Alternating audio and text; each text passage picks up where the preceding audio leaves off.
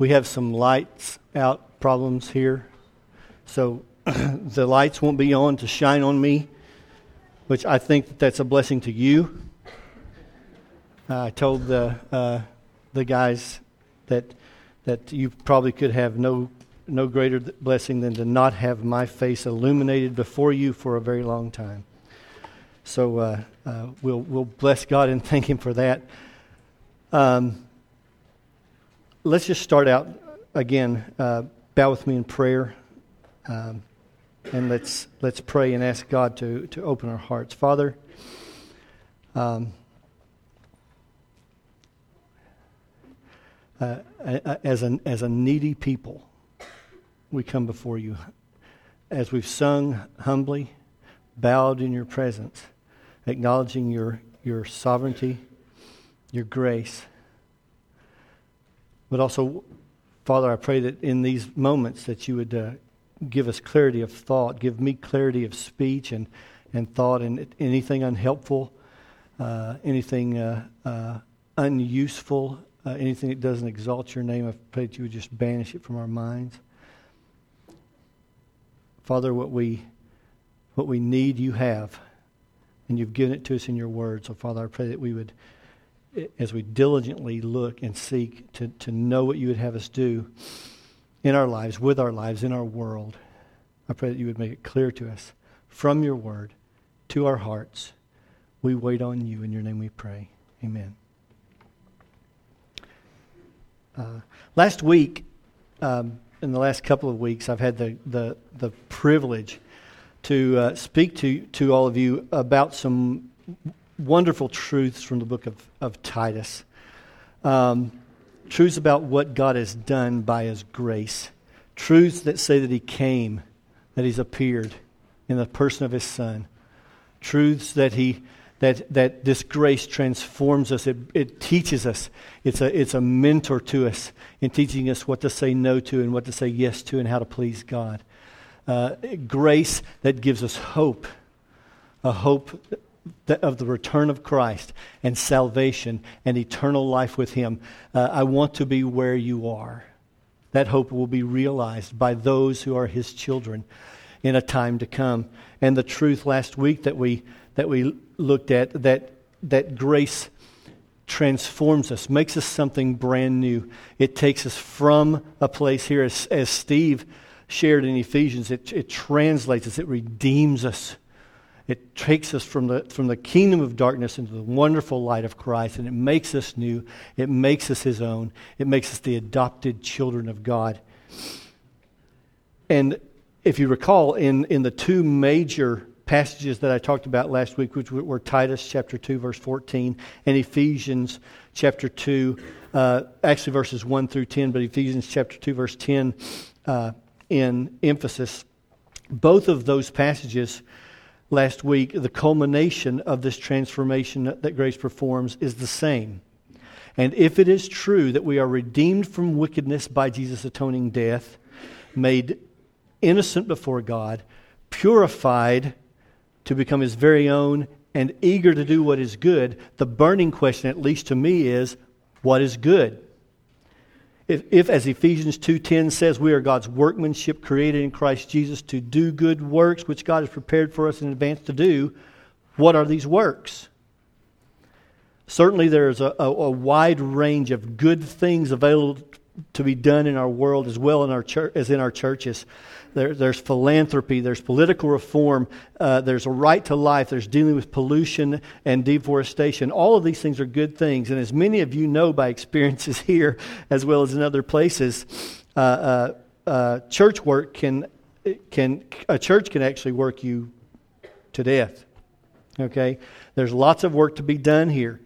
Uh, but at the risk of, of, uh, of alienating some, I guess. Uh, if this is all the good you're doing, if all your effort toward impacting your, your world remains within these walls, you're woefully short sighted and possibly terminally introverted when it comes to the call of the Christian to doing good. This has been on my heart for a while, and I've told several of you that I believe, and I believe I've said it actually from up here, that a church does not exist to maintain itself but church exists to see those who are not yet a part of it become a part of it. That said, it seems to me that one of the primary good works we're supposed to be doing is telling others about Jesus, revealing Jesus to a world that is enamored with philanthropy, political reform, environmental concerns, the economy, self gratification. That's part of our work. Thus, I've titled this message, if you want to have a title, Engaging Your World, Part 1. Part 1 is the rules of engagement. And I'm talking about your world, our world, but your world specifically. Each of us has a world. Now, this is not like the teaching that each of us has a world and we're, we're controlling it and that kind of thing. That's another religious doctrine. What I'm talking about is that each of us has a world or an environment that we live and walk and breathe in each and every day. Some are filled with business and bosses, some with cradles and crying. All are filled with family, friends, and acquaintances who do not know the saving grace of God in our Lord Jesus Christ. They walk alone and without hope. And we have the message of reconciliation. Remember that second, that second Corinthians says, we've been given this message of reconciliation as if we were speaking, as, as if God was making his message known through us. And we have the message of reconciliation that they desperately need to hear. So, how are we to perform this ministry of reconciliation? How are we to, to disseminate this message? How can we be Christ's ambassadors as though Christ were making his appeal through us? Let me suggest from Scripture, since Scripture is the sole authority on this message and ministry, a few things we ought to do and not do in performing this good work of evangelism. All these may fall under a heading of rules of engagement, like I said, and if you like, we'll look first at the negative aspects and then the positive aspects. The negatives, or I've titled them, in, in, at least in my, my little uh, outline here, the do nots. Okay? First of all, look in Matthew, the book of Matthew, chapter 6. There are several things in here. We'll stay in here for just a little while. Matthew chapter 6, beginning in verse 1. And it says, Be careful not to do your acts of righteousness before men to be seen by them. If you do, you'll have no reward from your Father in heaven. So when you give to the needy, do not announce it with trumpets as the hypocrites do in the synagogues or on the streets to be honored by men. I tell you the truth, they have received their reward in full. But when you give to the needy, do not let your left hand know what your right hand is doing, so that your giving may be in secret. Then your Father who sees what is done in secret will reward you. That's just the first four verses of that passage. Um, I've, this is just basically, and I, I hear this so much, and it is something that really uh, has impinged on my heart. Uh, when I speak to people, especially in my work, at my, at my work, one of the, if not the main reason that they cite, probably the most prolific reason that they cite is that the church is so full of hypocrites. I just don't want to come. I can't believe in that. I can't believe that because the church is just so full of hypocrites. And that's what's being dealt with here by Christ when he speaks about, and in the NIV, which I read from, uh, the, the words acts of righteousness are in quotes. So it starts out with, quote, be careful not to do your, quote, acts of righteousness, unquote. And this, uh, notice, noticing how these are in quotes, with the hypocrite, an act of righteousness is an oxymoron. Because an act of righteousness is based on a, a motivation that says, look at me, watch what I do, see how I act and give me praise for it. And look at this list. It talks about when you, when you, when you do your giving. So, mercy and giving. In, in verse 5, when you pray. So, prayer and petition. And then when you fast. Fasting, seeking God, devotion to God. All these things seem like a list of good works in themselves. But the motivation is the thing here. Again, I've told many of you uh, that, that the world is watching. The world is watching what we do. Everyone is a teacher, everyone is an example. Everyone who claims the name of Christ has a walk, and that walk must illuminate Christ. It must bring glory to Him. If that is not the way we're walking, if we are not different in our homes, in the grocery store, in our work, in our schools, then we are no different at all. And the world looks at us and says, there's really doesn't seem to be any big, big difference. There really doesn't seem to be any big deal about this Christ and this salvation thing and this, and this going to church and this, and this being a part of a body. There really doesn't seem to be anything different in them. Um, in his, in his uh, devotion, morning and evening, uh, Charles Spurgeon writes The enmity of the world is bitter in assault against the people of Christ. Men will forgive a thousand faults in others, but they will malign the most trivial offense in the followers of Jesus. Instead of vainly regretting this, let us make it work for us. And since so many are watching for our collapse, let it be a special motive for walking very carefully before God. If we live carelessly, the watching world will soon see it, and multiple tongues will spread the story, exaggerated and emblazoned by the zeal of slander. They'll shout triumphantly, See, see how these Christians act. They're hypocrites to everyone. And so great damage will be done to the cause of Christ, and his name will be greatly maligned. The cross of Christ is in itself an offense to the world, let us, not, let us take care that we do not add offense of our own. It is a stumbling block to Jews. Let us ensure that we put no stumbling blocks where there are enough already. It is folly to the Gentiles. Let us not add our folly to give apparent reason for the scorn with, with which the, world lead, the worldly deride the gospel. How concerned we should be with ourselves, how rigid our conscience, in the presence of adversities who will misrepresent our best deeds and impugn our motives if they cannot censure our actions, we should be circumspect. Like pilgrims, we travel under suspicion. Not only are we under surveillance, but there are more spies than we imagine at home and at work. If we fall into the enemy's hands, we may sooner expect generosity from a wolf or mercy from a fiend than anything like patience with our infirmities from those who, who spice their infidelity toward God with scandals against his people. All that, all of that treatise from Spurgeon is played out every day in our workplace, in our homes, in our churches, as people come and watch to see what we do. And they watch. And the, and the world does not need much prompting to disclaim, deny the claims of Christ on their life. Because we know that it's not a natural thing to seek God. It's not a natural thing to come. It's not a natural thing to be transformed. It's a supernatural thing. And as people watch us, they stand, stand and say, well, he's like this, or she's like this, or they're like this. And if they don't see a difference, if they can't see the light in us, if that light is not coming out of us in our walk, in our ways, in our manners, in our words, in our deeds, then they see no light at all. And the world stays dark, and they stay dark. So do not, do not be a hypocrite. Do not do the things that you do to be seen by men, and do not stand before your friends and neighbors and deny the one who saved you, the one who died for you, the one who, who transformed your life, and then say nothing to them. Do not also worry about things. Matthew 6, starting in verse 25. This one really blew me away. Therefore, I tell you, do not worry about your life, what you'll eat or drink, or about your body, what you'll wear. Is not life more important than food, and the body more important than clothes? Look at the birds of the air. They do not sow or weep or store away in barns, and yet your heavenly Father feeds them. Are you not more, much more valuable than they?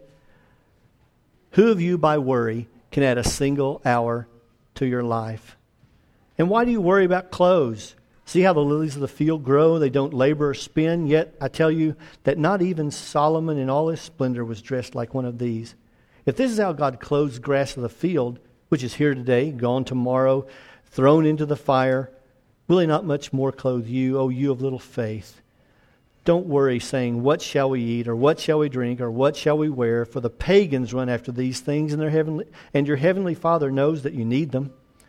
Seek first the kingdom and his righteousness, and all these things will be added to you.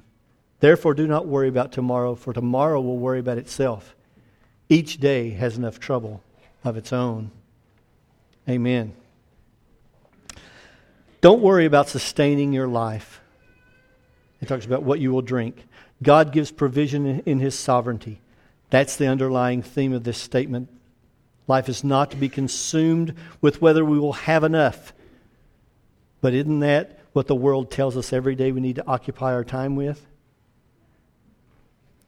In my, in, a, in, a, in my feeble attempts at, at technology, I Googled, I think that's a real word now, although my spell checker couldn't find it. Uh, I Googled retirement planning.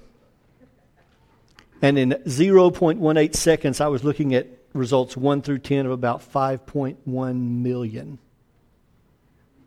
5.1 million. That was mind boggling to me. 5.1 million sites devoted to making sure that you have enough when it's time to have enough, when they say it's time to have enough. Don't worry about how you look or about your body or what you will wear. Now, there's a topic for discussion. In our world today, the preoccupation with physical attributes has gone beyond obsession to fanaticism. Again, I did an internet search for the word fitness, and in even less time, 0.09 seconds, I was again viewing results 1 through 10 of about 508 million. You know what the third website listed was? www. I just my daughter laughed when I www.self.com. That preoccupation with self. To do a little more study on this, and I'm, I'm, a, I'm a finance guy, so, so statistics and stuff like that, I just get really stoked about, okay? So you have to bear with me. Uh, the American Society for Aesthetic Plastic Surgery published on their website press page that 11.7 million cosmetic procedures were performed in 2007. The top surgical procedures performed in 2007, by the way, guys, don't start laughing because it's men too. All right? The top four procedures were liposuction, breast augmentation, eyelid surgery, and abdominoplasty or tummy tuck. Now, as far as I can tell from what little I might know about those things, none of those has to do with reparative surgery or fixing anything that really is a problem. Okay? It's all about aesthetics. That's why it's called the aesthetic plastic surgery. Uh, the leader in non surgical procedures, because they have those too, is I'm sure that most of you probably can know this, is Botox injections with 2,775,176 procedures performed in 2007. 2.8 million times people had stuff shot into their, them that deadens their nerves and supposedly makes them look better. The site also boasts that Americans, this is a quote, Americans spent just over $13 billion in cosmetic procedures in 2007. Now, 13 billion, I would have, I should have gotten a graphic up there with all the zeros behind it, okay? That's 13 with nine zeros behind it. I looked at this, and you know that I work out at the plant, and uh, my wife got a real kick out of it. I, there's a site the CIA manages uh, that lets that that uh, looks at and keeps record of. there you go, thirteen. That's that's million. Three more zeros. There you go, 13 billion. There it is, 13 billion. Uh, there's a site the CIA manages that keeps up with this thing called gross domestic product. Now, I, I, in, at the risk of insulting some of y'all's intelligence, if you don't know what gross domestic product is, I'm going to tell you, okay? Gross domestic product is all the goods and services generated inside the borders of a country in a single year the value of all the goods and services generated inside a country in a single year. Gross domestic product, right? Get this another wonderful stat. $13 billion is more than the 2007 gross domestic product of 40% of the world's countries.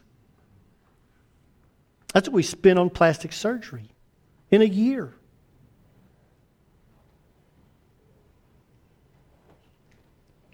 And what about clothes? Well, what about clothes? Maybe instead of concerning ourselves with being on the cutting edge of fashion, we should be concerned with God's name and His glory. And I'm going to step on toes here, but that's all right. That's what I do. Because much of the stuff I see out there now costs far too much and covers far too little. that may be a topic for another venue. And as the old timers would say, maybe I have stopped preaching and gone to meddling. Okay? But it is of concern. It is of concern.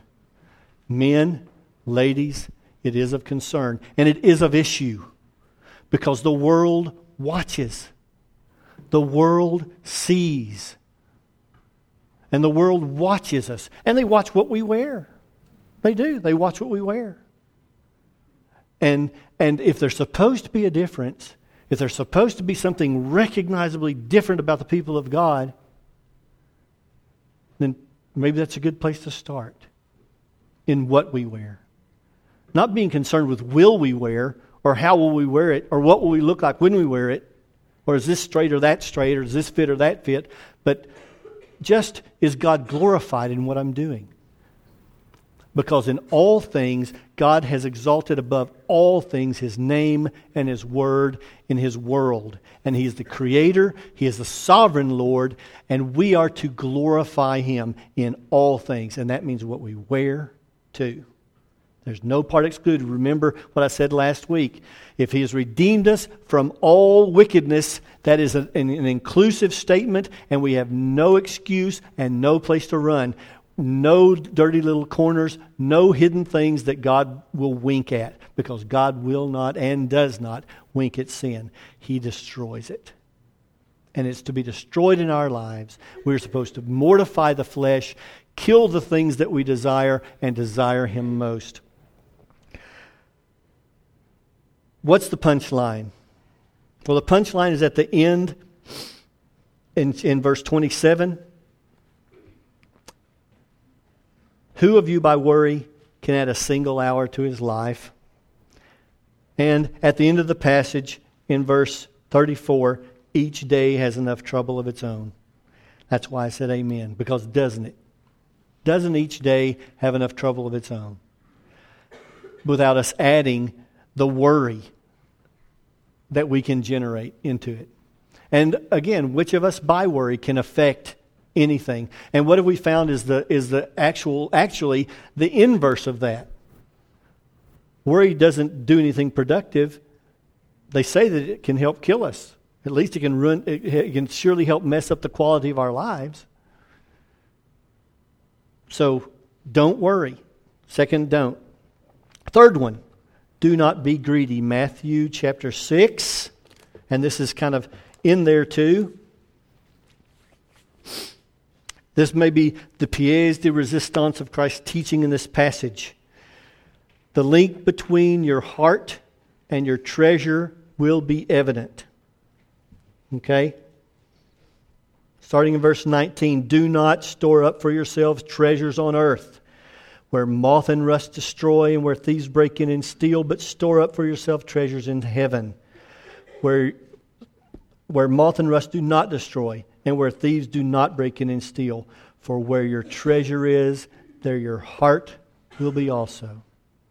How many times did we hear those things as children as we grew up over and over again? I did over and over again. I memorized that verse as a child in the King James.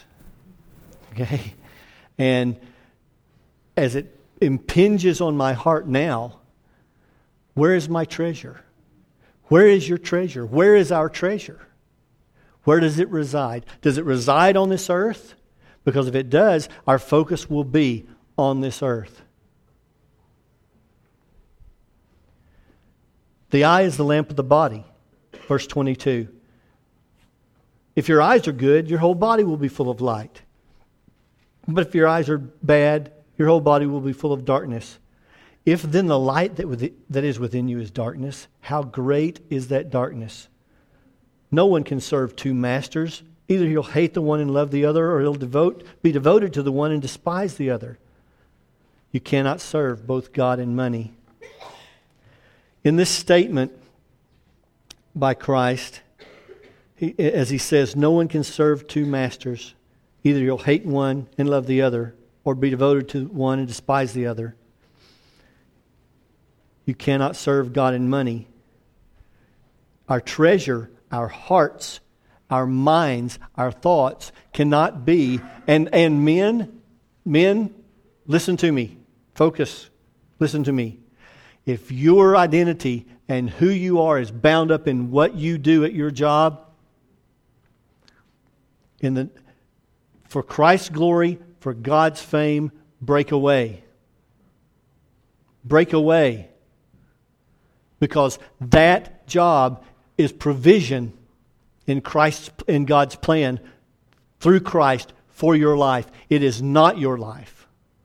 And if you're devoting your time to that and denying your time to your family, to your church, to God Himself, then you're missing the point.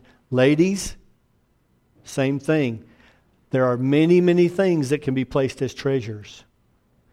If, if, if the job that you have if the group of friends that you have, if the group of friends that you don't have, are what consume your days and consume your thoughts and consume your hours, then the consumption is to death. We are to be consumed with God to life in Christ. We are, and it's, it's spoken many times. I don't know, I don't remember, Ben, whether we say it, uh, but in the baptisms when I was younger, they'd say, buried with Christ in baptism, raised to what? walk in newness of life. New life. Different life. Not the same old thing. Not chasing the treasures of the world. Not planning, not hoarding, not putting away, not stepping back and saying, well, is that enough? Because I'm going to share with you watch what you watch.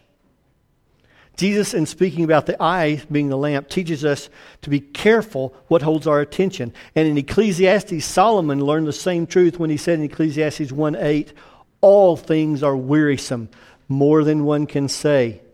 The eye never has enough of seeing, nor the ear its fill of hearing. And as to emphasize this, as if to emphasize this point, Jesus adds a chilling reminder to say, if then the light within you is darkness, how great is that darkness? If the thing that is, is, is, is illuminating us is actually dark, then how dark that really is. The eye never has enough of seeing. The ear never has enough of hearing. I love to watch the show Numbers. I have several seasons of it at home on DVD, and I really love it. And there's one thing in there where they're talking to this guy, and he's he's he's he's uh, obviously a multi-millionaire. You know, uh, he's the bad guy in the deal, but uh, in that episode, but he's he's standing there. He's talking to to the, two of the guys, Granger uh, and and and uh, Colby. Now, you may not know who those are. Those are guys in the show. Those are, but but he he speaks. they're speaking to him, and he's standing out in his front yard and there's a huge house behind him and Rolls Royce Cadillacs in the rent circle driveway and stuff like that. And and uh, they, they, they, he says he's, he's talking about having making it. This guy's talking about making it, and uh, Granger looks at him and says, uh, "It looks like you've already made it." He says, "Take it from a guy who has enough. Enough is never enough." And isn't that the view of our world? Enough is never enough. Whoever dies with the most toys wins. It's not true. Because it's funny, two old guys, this is an old joke, but two old guys sitting at, a, at another friend's funeral, and, and they're looking at one another. Well, sorry, Fred died. Well, me too. What did he leave behind? The other one says everything. Everything. We will leave it all behind. It will all go to dust. It will all be eaten by moths. It will all rust away. There's only one thing left, and I love it. I was in I was in in Ben's office this morning, and I saw in a frame it says, uh, only one life will soon be passed, and only what's done for Jesus will last. That's it. That's absolutely true. The treasure is Christ. Yes, the treasure stored in clay vessels that fail and falter and bumble and stumble. But even in that stumbling, bumbling, and faltering, as we walk through this life, as light in the world, we're used of God to good works, to things He's already set for us to do. And let me say this if the light of the, of the body is the eye, if the lamp of the body is the eye, and great is the darkness if the light is dark. What about if we, the light, are walking out there dark? Well, how dark is the world then? We are light. We are children of light. The light came into the world, and the world didn't know it. But we know him. We've been transformed by grace. We've been made new by the, by the atoning work of Christ. And we're to step out of here and go out there and show it and live it and be the light. But if we're dark, if we're walking ourselves around in, in, in, in, in staggering, groping uh, uh, numbness of dark, how can we be light out there?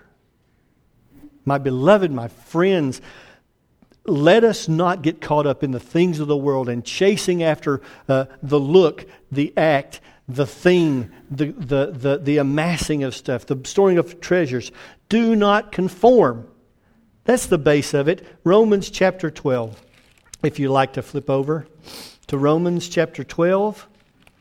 Many of you are familiar with this passage. Many of you have studied it.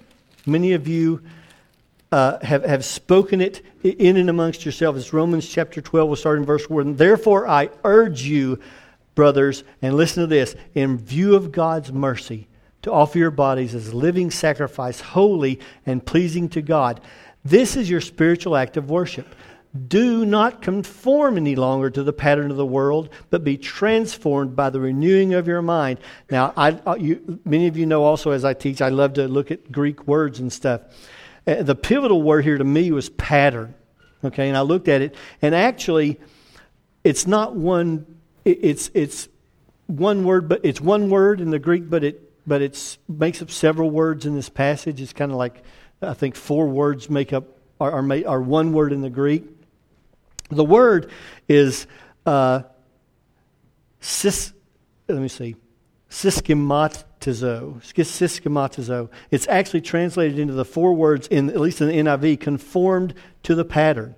It literally means to shape with a mold and with the skill of an artist creating an exact likeness of a person's face, and with the blinding rapidity of injection molding machinery, our world takes people as raw material and spits out reproductions in its own likeness.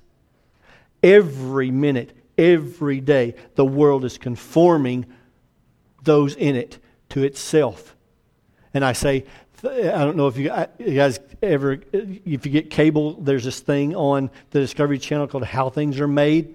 I love that show. I don't get cable, but when I get a chance to watch it, I love it.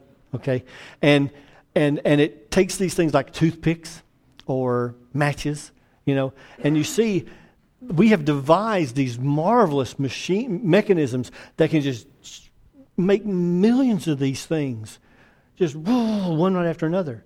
And that's what comes into my mind with this injection molding thing, with, with, with, what the world is doing. It takes everyone born into it because, and let me say this to you, it takes everyone born into it because we're all born in iniquity, conceived in sin. All of us have the sin nature.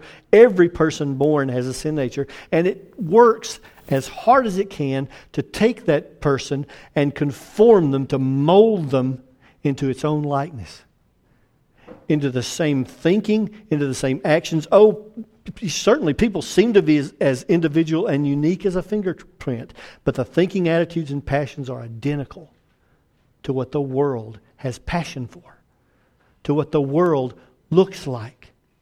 And the end is an inability to discern God's will, no notion of pleasing Him, and in short, ungodliness. Listen to this. For I, um, it says, then you will be able to test and approve what God's will is, his good, pleasing, and perfect will. For by the grace given me, I say to you, do not think of yourself more highly than you ought, but rather think of yourself with sober judgment in accordance with the measure of faith God has given you. Just as each of us has one body and many members, and these members do not all have the same function, so in Christ we are many, we who are many form one body, and each member belongs to the others. Different gifts according to grace. If man's gift is prophesying, let him do it in proportion to his faith. If he's serving, let him serve. If he's teaching, let him teach. If it is encouraging, let him encourage. If it is contributing to the needs of others, let him give generously. If it's leadership, let him govern diligently. If it's showing mercy, let him do it cheerfully.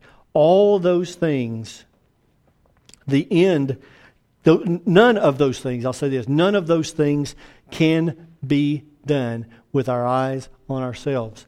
None of those things can be done the way that God designed them to be in His church in the world if we are conformed to the world. Because where will I lead you if I were to ever have an opportunity to lead you? Where would I lead you if I am conformed to the world?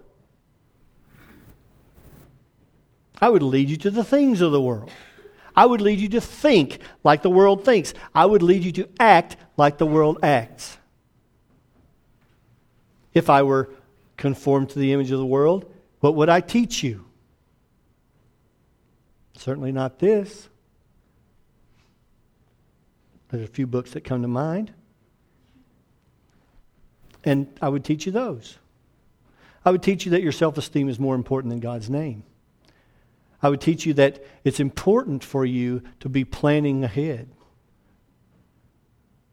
And that that should be the most important thing in your mind. But what I will teach you, and what I do teach you right now, is that those things don't matter. We're not to worry about them because they conform to the world. Do not be conformed, but be transformed. And the battleground is the mind. Young people, young men, diligence, and what's that other word? Anyone? Self control. Good. It's sinking in. All right. Young ladies, we didn't talk about this very much. Purity and self control. Young ladies, that, those things are of God.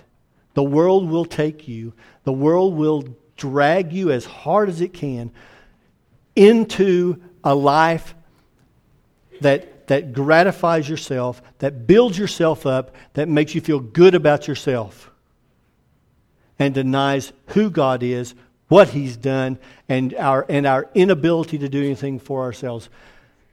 And the world, what does the world need to hear? Does the world need to hear you're a snowflake? Does the world need to hear you're special and God has a wonderful plan for your life? The world needs to hear the gospel. Number five, do not be infants. Ephesians chapter 4.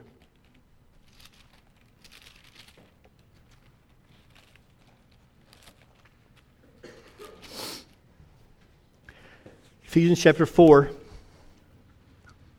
uh, actually begins, begins and, and talks about the body and the unity of the body and what Christ did when he, when he left earth and that the gifts were given to do a certain thing. And, and starting in verse 11, it was he who gave some to be apostles, some to be prophets, some to be evangelists, some to be pastors and teachers, to, to prepare God's people for what? Works of service, so that the body of Christ may be built up until we reach unity in the faith and in the knowledge of the Son of God and become mature, attaining to the whole measure of the fullness of Christ.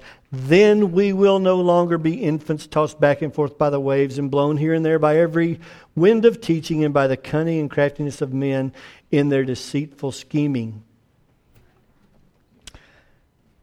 The word infant is uh, nepios, it's translated here infants. It also talks about, it, it, has two contexts. It can talk about uh, uh, childlikeness, but in this context, it's actually talking about childishness or, or uh, um, infantile action. It's characterized by immaturity, and the wayward Christian will be thrown from crest to crest as the, as the waves mount. Now, which of us, which of you, I want to meet you after this, has not had waves in your life? Even the youngest. Things come into our lives. God allows things in our lives to purify us, to make us conformed, to bring us to Himself. And as these things happen, the immature, wavering Christian will go from crest to valley. To, I had that described to me when I was young, by the way. That was how the Christian life was, someone told me. The Christian life is high here and low there, and high here and low there. And I was like, man, that just sounds really bad, really rough. I don't like that. I don't like that. And, and, what I found, though, is that it's not. It's a struggle lots of times, and it's sure an upward climb, but it's an upward climb. It's this. That's the walk. That's what God does for us. Because, and I say that's what God does for us because God has said day by day, glory unto glory, He's conforming us to the image of His Son, and He does it through the peaks and valleys if you want to call them that, the, the things that he brings into our lives. But when this comes into the life of, a, an, of an infant Christian, of someone who is not grown, however old they are chronologically, as those waves mount, in desperation, this person will attempt to cling to each and every fanciful teaching and new idea that comes down the road. If you believe in nothing, you will believe anything. And that is the danger. That is the danger of, of staying an infant. Now, I got, I got an email from someone here in the church also uh, about young men in this day and age. And there's a, this thing in England, they call it l-. You know, because in, in England, they, uh, a young man is just a, uh, is, a, is just a, or a lad is just a young man with a British accent. And and uh, uh, what they're saying is that young men are staying adolescent longer. In the United States, in the past, I think six years it was, uh, the average age of marriage for a man uh, went up three years. 47.5 years old, 47 and a half years old. I think is the, th- I'm sorry, 47, 27, 27. Yeah, that scared me too. Man, whew, it's like. I got married young. No, uh, 40, uh, 27 and a half years is the average age of, of, of, of when a man gets married in the United States. And, they, and there's this whole group of, and this whole generation, not generation, but uh, uh, demographic of guys who uh, go to school, party too much, study too little, come home and live with their parents for till they're 30. And the questions that were raised were many, and some of them uh, need to be addressed, but there was an ending to that uh, that said that the church needs to live like the church. And much of this type of thing will be dealt with. And so I guess that's a little bit of what may be going on right now. Young men, young men, married. Um, step up. Step up. Do not be infants. Do not be tossed. Do not be swayed. You know what the truth is. The truth is here. Okay? The truth is here. I was talking to a young man earlier uh, from another church who came in and had some questions, some, some really good questions. Uh, and and my, my advice to him was hang in, stay with the word, and don't believe what anyone says unless it comes right out of there. And that's what I want you to do. That's what I'm saying to you right now. For me, everything that I have said to you at any time, in, in any interaction that I've had with you, you push it through the Word. You push it through the sieve that really matters. And see if it comes out true on the other side. Because this is, is where maturity is, this is where growth is. So, young men, married young men, stay firm, stay strong, stay engaged. Young men, unmarried, I'm not going to tell you go get married. That's not it. The point is not that. The point is grow up. The point is be a man. The point is learn what this says, learn what it means to walk humbly before your God and show his light in the world, and get out there and do it. Let's stop being children. Do not live like the world, like the Gentiles. Ephesians chapter 4 again in verse 17. So I tell you this and insist on it in the Lord that you no longer live like the Gentiles do in the futility of their thinking. They are darkened in their understanding and separate from the life of God because of the ignorance that's in them due to the hardening of their hearts. Having lost all sensitivity, they've given themselves over to sensuality so as to indulge in every kind of impurity with a continual lust for more. Do not live that way. Note the characteristics of this life futile in thinking. It's a metetios in Greek is the word. This word means empty. The word futile means empty. Empty and useless reasoning is evidence in the world by what it chases dark in, under, in understanding. This is an interesting phrase in the Greek. It states something very much like the words of Jesus that we looked at earlier. It is saying that their understanding or what they really think they have a grip on is actually blinding them. And as a result, they are separated from the life of God. This is not to be ungodly. They are that for sure, but this points toward the life that is given of God and knowing Him and how that life compares to one without Him. That's what this means. They are ignorant and hard hearted. And these two play off of one another, so I've listed them here together. The ignorance of God that resides inside those of the world is there because of the heart condition of all who come into the world. And as, as uh, he states in Romans 2 in detail, where he says that everything is evident, uh, being seen through creation, but man has, has, has exchanged the truth for a lie and worshiped the creature instead of the creator, and therefore God turned him over.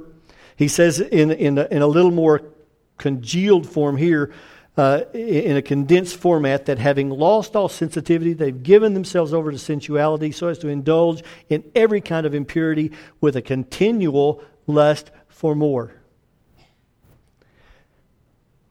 Now, read this verse and let, let that sink in.